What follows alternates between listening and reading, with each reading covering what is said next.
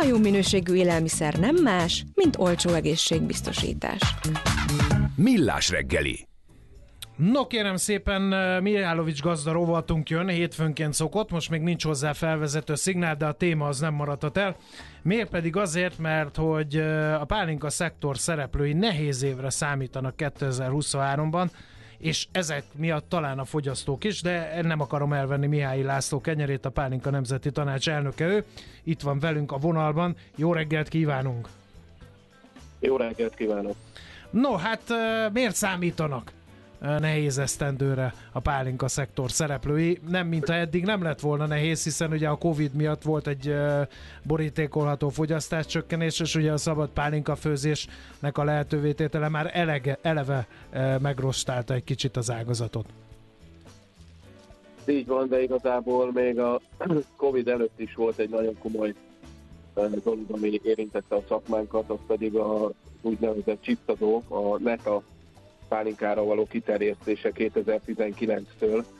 Ez már a forgalmunknak az ötven százalékos visszaesését jelentette. Tehát kétezer-tizennyolc év végén óriási kiszárolások voltak.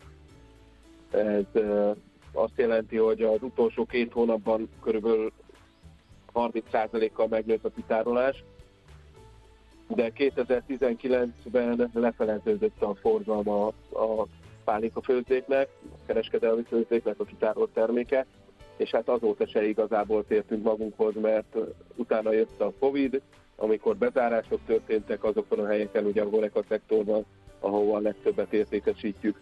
Most itt van a, a tavalyi évben kezdődött háború, ott a palackok ára ez miatt az égbe szökött. Ugye van olyan palack, ami száz százalékkal drágult egy év alatt, mert a palackok beszerzésének nagy része az Ukrajnából történt. Most onnan nem nagyon lehet beszerezni palackot. Németország, Olaszország nem győzi a palackok gyártását, és nagyon megemelték az árakat.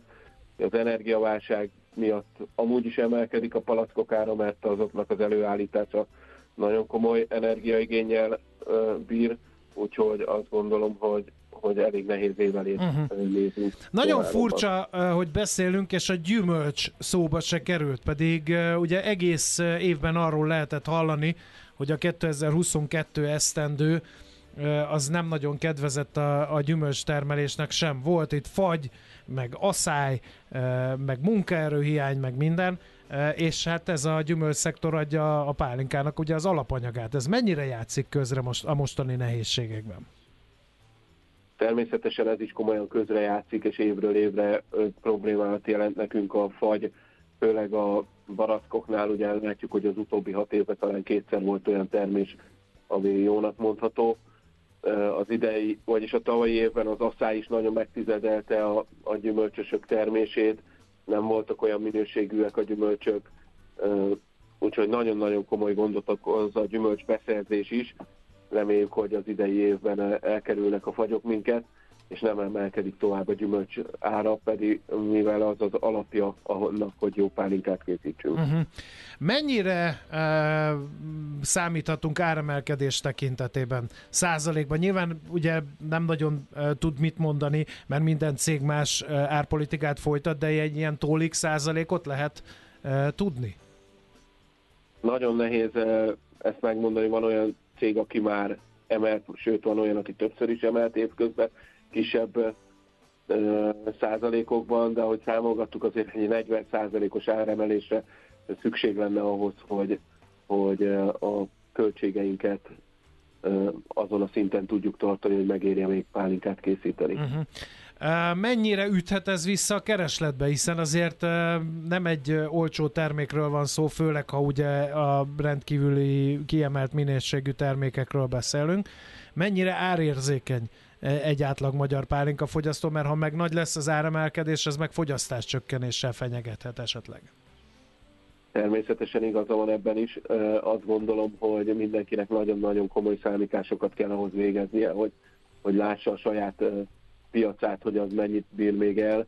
E, igen, nem olcsó a pálinka jelenleg sem, de hát azt tudni kell, hogy ugye gyümölcsből készül, csak Magyarországon termett gyümölcsből, és ugye nem lehet úgy ezt a gabona szeszekkel egy lapon említeni ilyen árképzésnél, mert teljesen más a kihozatala is a gabonaszeszeknek, mint a, a gyümölcspárlatoknak, és hát más a gabonának is az ára, meg más a gyümölcsnek is.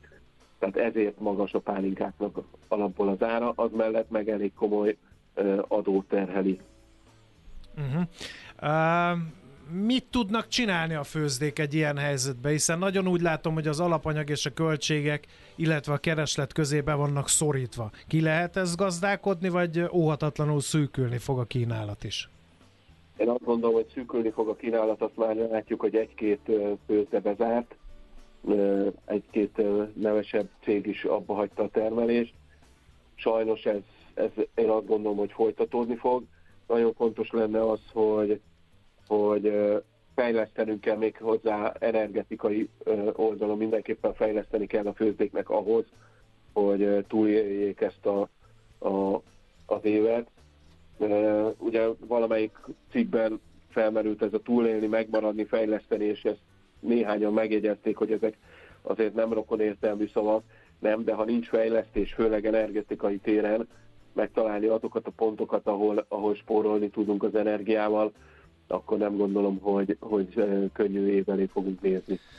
Hát ilyenkor sóhajt egyet a pálinka barát, és elkezd csendben reménykedni, úgyhogy nagyon szépen köszönjük az összefoglalót, és hát mit kívánjunk a, a főzdéknek? Egy sikeres esztendőt, vagy valami csodát, vagy ennél azért nem lehet nagyon kevesebbet kínál, kívánni? Hát én azt gondolom, hogy hogyha meg tudjuk tartani azt a forgalmat, amit az előző évben is tettünk, ugye még a visszaesés miatt a kétezer-tizennégyes évnek az adatait sem biztos, hogy elérjük az idei évben. Uh-huh. Tehát én azt gondolom, hogy itt azért az utóbbi években is mindig volt egy pici növekedés. Ezt a tendenciát, ha meg tudnánk tartani, akkor, akkor azért nem lenne komoly a baj a főzdéknél. Sajnos én azt gondolom, hogy, hogy megint egy visszaesés következik be a huszonháromba, de ne legyen igazam, legyen nagyon jó gyümölcstermés, és akkor reméljük, hogy, hogy átvészeljük ezt az időszakot is. Jó, hát akkor ennek jegyébe kívánunk szerencsés kétezer-huszonhármat a pálinka főzdéknek. Köszönjük szépen az információkat, és szép napot kívánunk! Köszönöm szépen, viszont kívánom önöknek is! Viszont hallásra! Viszont hallásra! Mihály Lászlóval, a Pálinka Nemzeti Tanács elnökével beszélgettünk, egy cseppet sem vidámat. Most jön egy jó kis muzsika, aztán megnézzük, hogyan nyitott a budapesti értéktőzsde. Becsengettek brókerek! Mai lecke, merre tartanak az árfolyamok a piacnyitás után? Tőzsdei hírek és befektetői infók az Equilor befektetési zé er té szakértőjétől. Osztály, vigyázz! Aki nem más, mint Török Lajos vezető elemző. Szerbusz, jó reggelt! Jó reggelt, sziasztok! No, hogy nyitott a budapesti értéktőzsde? Igen, itt vagyunk. itt vagyunk, itt vagyunk, hallunk. Itt, itt vagytok, jó, oké, fél százalékos pluszban nyitottunk, negyvenötezer-hatszázharminc ponton van, és hát a legnagyobb idézőben meglepetés, ugye bejelentették a lezárását a Vodafone fölvásárlásnak, úgyhogy a másik legnagyobb forgalom a négy i gében van. Nyilván ezen azért senki nem lepődik meg, és kilőtt az árfolyam, több mint hét százalékos pluszban van. Most a négy i gé hétszázhatvanegy forinton kereskedik, nyolc egész négy százalékot emelkedik most ebben. Miért emelkedik percben. Erre, hogy ez miért jó, vagy mi az újdonság, ami megemelte tovább az árfolyamát a négy i gének ebben a hírben? Ez egy jó kérdés egyébként szerintem, és ugyanis semmiféle új információval nem találkozunk. Hát azért mindenki azt várta, hogy ezt előbb-utóbb be fogják jelenteni. Mondjuk azért, ha megnézzük a hosszabb távú trendet, tehát amikor először bejelentették, akkor mekkora ralli volt, utána azért szépen lassan leolvadt, és most annak egy pici részét próbálja visszadolgozni, tehát így én úgy gondolom, hogy amikor hír jön, akkor egy kicsit megveszik, de én félek tőle, hogy az ismét le fog olvadni. Meglátjuk egyébként. A legnagyobb forgalom egyébként továbbra is az o té pében van, itt nulla egész hét százalékos az emelkedés, tízezer-nyolcszázötvenöt forinton, a MOL kétezer-hatszáznegyvennyolc forint, több mint egy százalékot emelkedve, a Riktel is fél százalékos pluszban nyolcezer-négyszáznegyvenöt forinton, és a Magyar Telekom is kilőtt erre a hírre, közel három százalékot emelkedve háromszázötvennyolc forintra. Mondjuk ez a kilövés, ez hozzá kell tenni, hogy mindössze egymillió forintos a forgalom, tehát az az egymillió forintnyi vevő az nagyon örül ennek a hírnek, de a többiek még nem jelentkeztek, úgy tűnik. No, és mi a helyzet a devizapiacon? Ott is ugye elég combosan nyitott a, már önmagához képest combosan a forint az esztendőt. Ez kitart-e az izomszag a piacon? Ugye pénteken nagyon erős volt a forint, tehát háromszázkilencvennégy forint alatt is kereskedtünk, most onnan egy fél százalékos gyengülés van, egy euróért háromszázkilencvenhat forintot és huszonöt fillért, egy dollárért pedig háromszázhetven forintot és hatvannégy fillért kell adni. Itt az euró-dollárban is azért azt látjuk, hogy viszonylag nagy a dollár gyengülés, egy nulla hat kilencvenegy most a keresztárfolyam. Ugye a héten jönnek inflációs adatok, arra mindenképpen figyelni fogunk, és az további mozgásokat indikálhat. A mai napon még valami okozhat turbulenciát? Mai nap talán annyira nem lesz veszélyes, egyébként nincs is nagyon nagy elmozdulás a tőzsdéken Európában, sőt nulla egész kettő százalékos pluszokat látunk a daknál és a Eurostoxx ötvennél, és a tengeren túli tőzsdék is nulla egy nulla három közötti uh-huh. elmozdulást mutatnak így a határidős piacokon. Oké, okay, hát akkor ebből kell főzni, ezt dobta ma reggelre a gép. Nagyon szépen köszönjük az információkat, jó kereskedés nektek!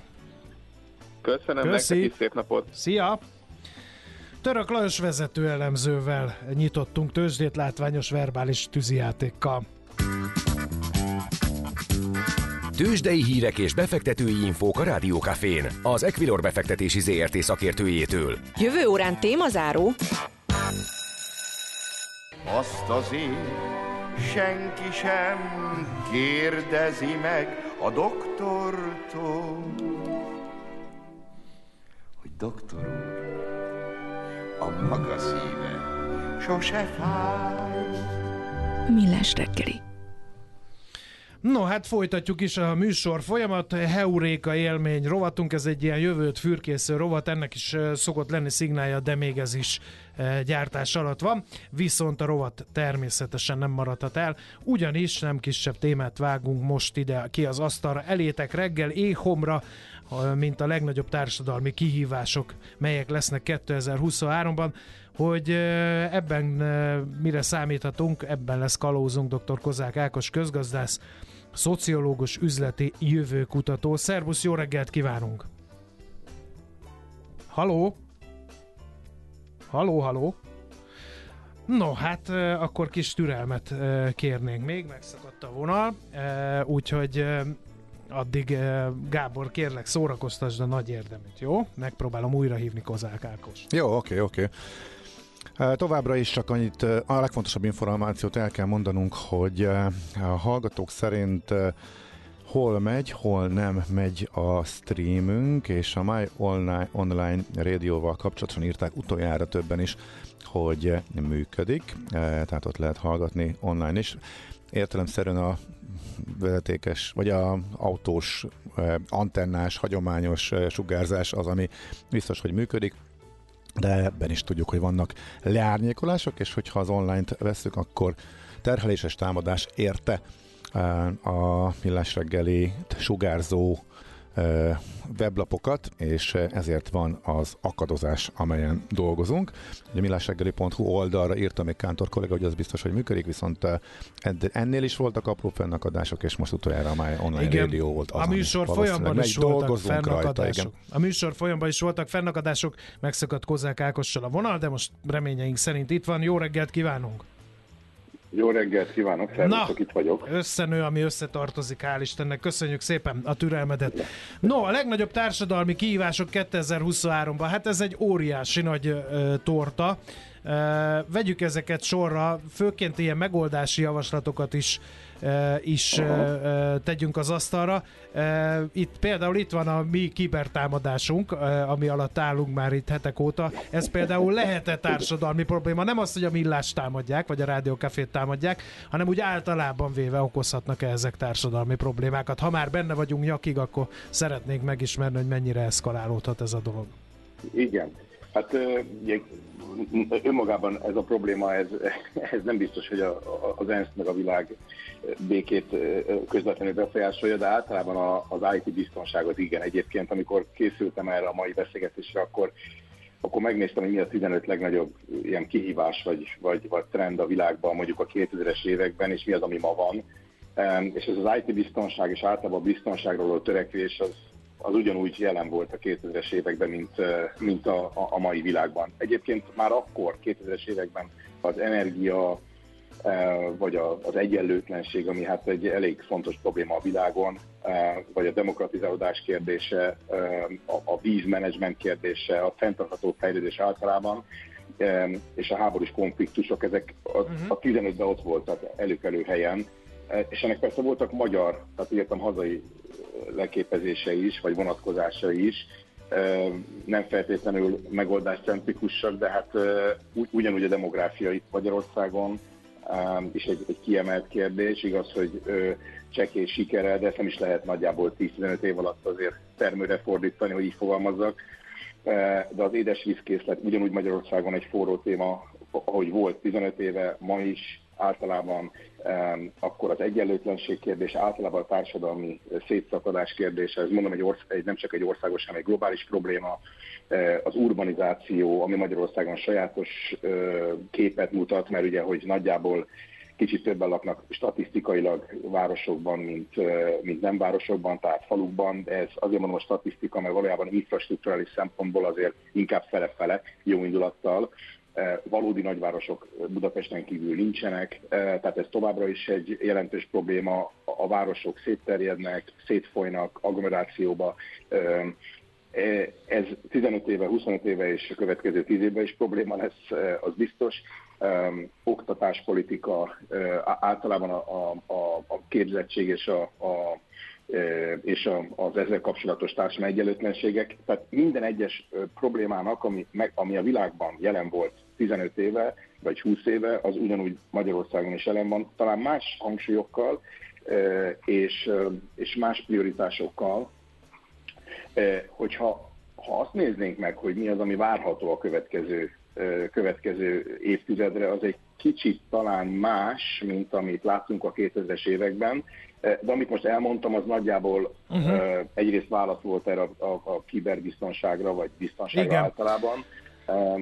És, és nem lettem optimista, de nem lettem optimista tőle, mert ezek mind olyan bonyolult és összetett problémák, hogy ugye mondtam, hogy igen. egy kicsit megoldásorientáltak lehetünk, hát az urbanizációt leállítani, az mondjuk egy érdekes kérdés, azt mondani, hogy majd most mindenki felhagy a kibertámadásokkal, az illúzió, és akkor még nem is beszéltünk, hogy mindenki be van ragadva a saját buborékjába, amit egyre nehezebb áttörni, szóval van itt probléma bőven.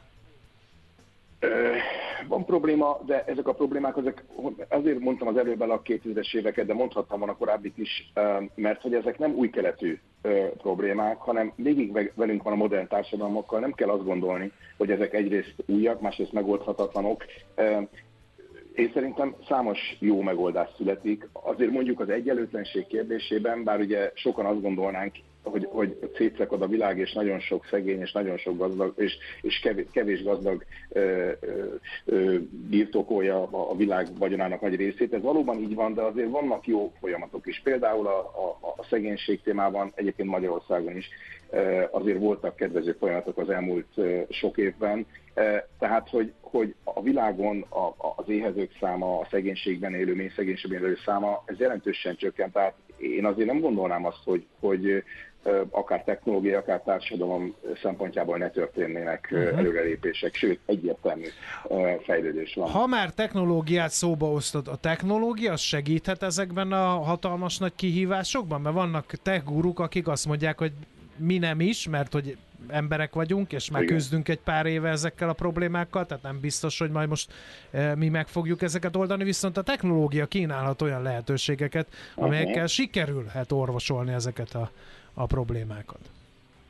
Hát mondjuk úgy, hogy a techno-optimisták vagy a transhumanisták szempontjából egyértelműen igen. Tehát, hogy az, az a fontos, hogy a technológiát ne célként, hanem eszközként vegyük. És akkor a válaszom egyértelműen. Tehát azért az automatizálás, a mesterséges intelligencia, a biotechnológiai forradalom, általában a rendszerek összekapcsolódása, és az új anyagok, eljárások, és akkor most belementem a technológiai és tudomány nagy hajtóerejébe, mert nagyjából ezek a következő évtized hajtóerei technológiai szempontból, és, ezt, és kifejezettem az utolsót, azt nyomatékosítom, ezt az új anyagok és eljárásokat.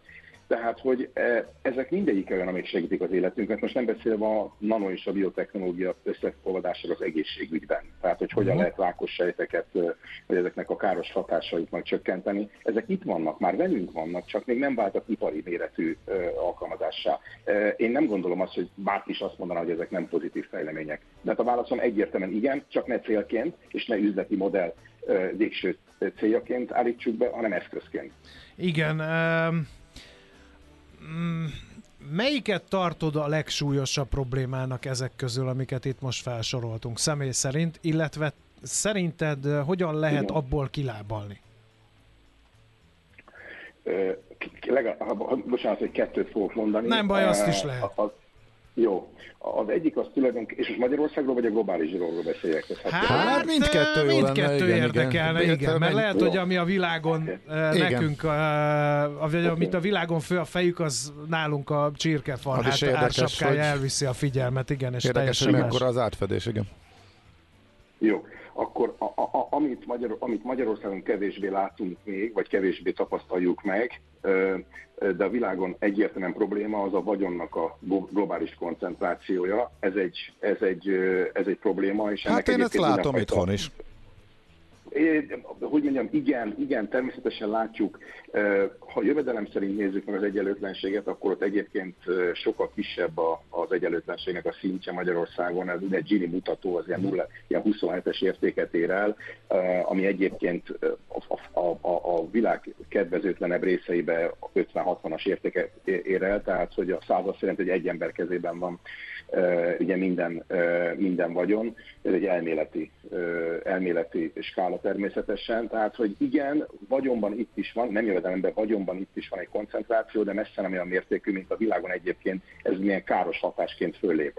Ez egy, de, de azt kell mondanom, hogy ez egy fontos probléma, a másik pedig, másik pedig a, a politikai rendszereknek a, a demokratizálódása, illetve ennek a, a hosszú távú kérdése. Ez egy globális probléma, nem csak magyar probléma, hogy, hogy, hogy mi lesz a jövő politikai rendszere, vagy a, a, a kívánatos út. És ebben tulajdonképpen a, a, a, külön, a hagyományos világrendszernek a, a fölbomlása az nem adott megoldást erre, és szerintem még itt évekig, hosszú évekig, évtizedekig ebben útkeresés lesz. Egyáltalán demokráciának az értelmezésében, a különböző formáinak a, formáinak a, a, hibrid, a hibrid kialakításában. Tehát ezt látom olyannak, ami szétszakítja a társadalmakat. És akkor előbb említettetek a buborékot. Ez csak egy leképeződése ennek, vagy egy fóruma ennek az egésznek, hogy egyszerűen zárványok vannak, nem csak Magyarországon, még erősebbek ezek. Amerikában még erősebbek, vagy erősek Nyugat-Európában, és ez nem egy magyar sajátosság.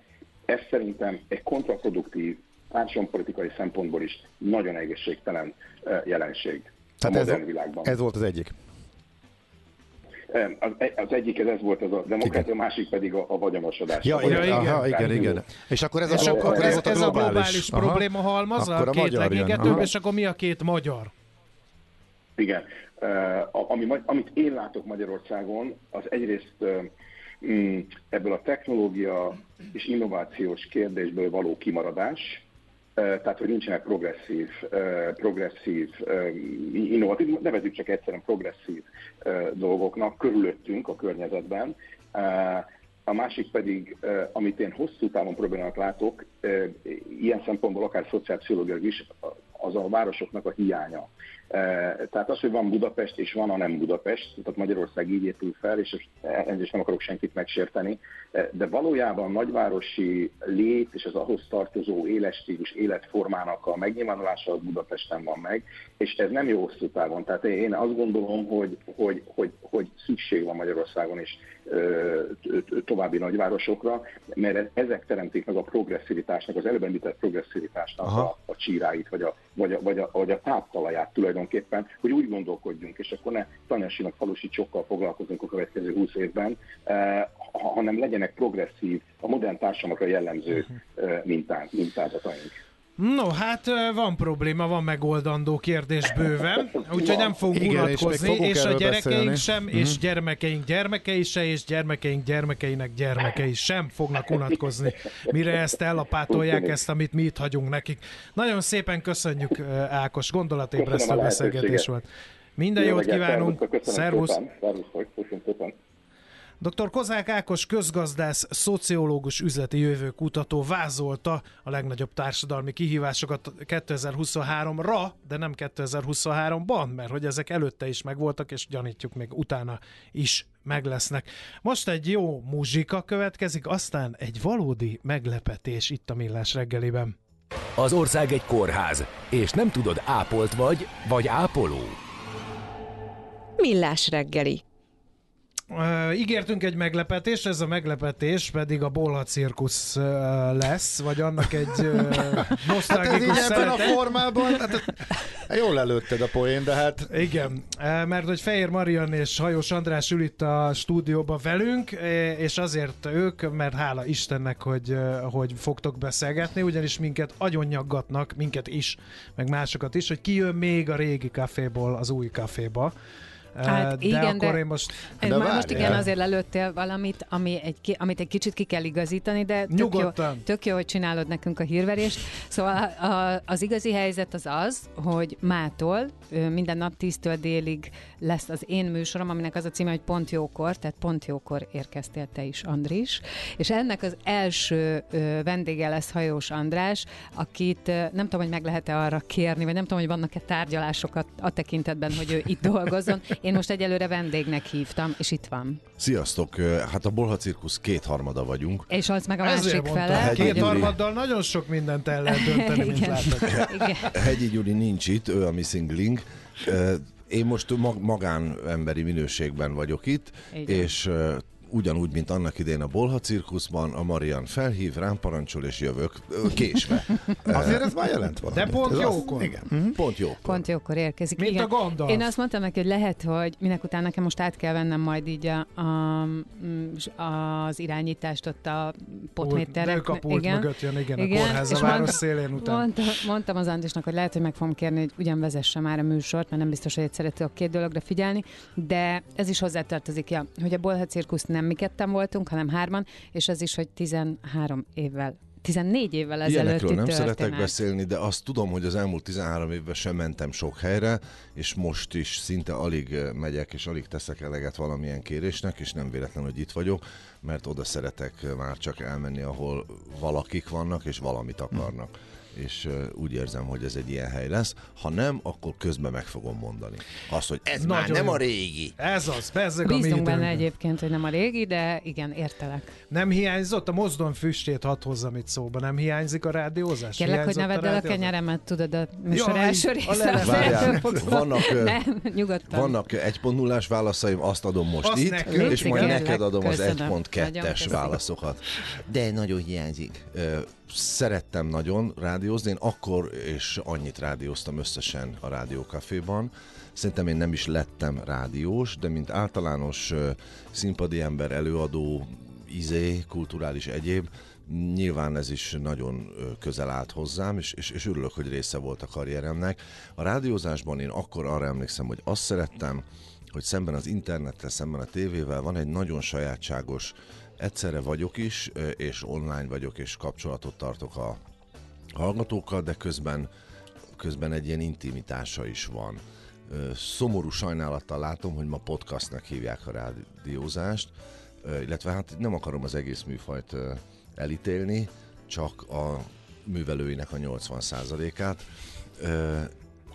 de majd kifejlődik, és örülök neki, hogy ti meg vagytok. Hát mi is örülünk, nem egyszerű a talpon maradás, de, de próbálkozunk, mint malacai égen szoktam volt mondani. Marian, milyen jellegű lesz az Andrissal a műsor? Mint magánember, mi történt az elmúlt, nem mondjuk meg ki az egész, évben. Hogy általában milyen uh-huh. visszatérő hát, ö, jegyei lesznek. Alapvetően a két órának az első ö, órája, az mindig egy napembere rovat címet visel, amit ismerhetnek a hallgatók az elmúlt két hónap reggeli műsorában a Süsfelnapból. Ö, ott mindig valaki jön, aki azért érdekes, mert ő valamilyen értéket hoz létre, vagy mert valamiért nagyon szeretjük, és így tovább.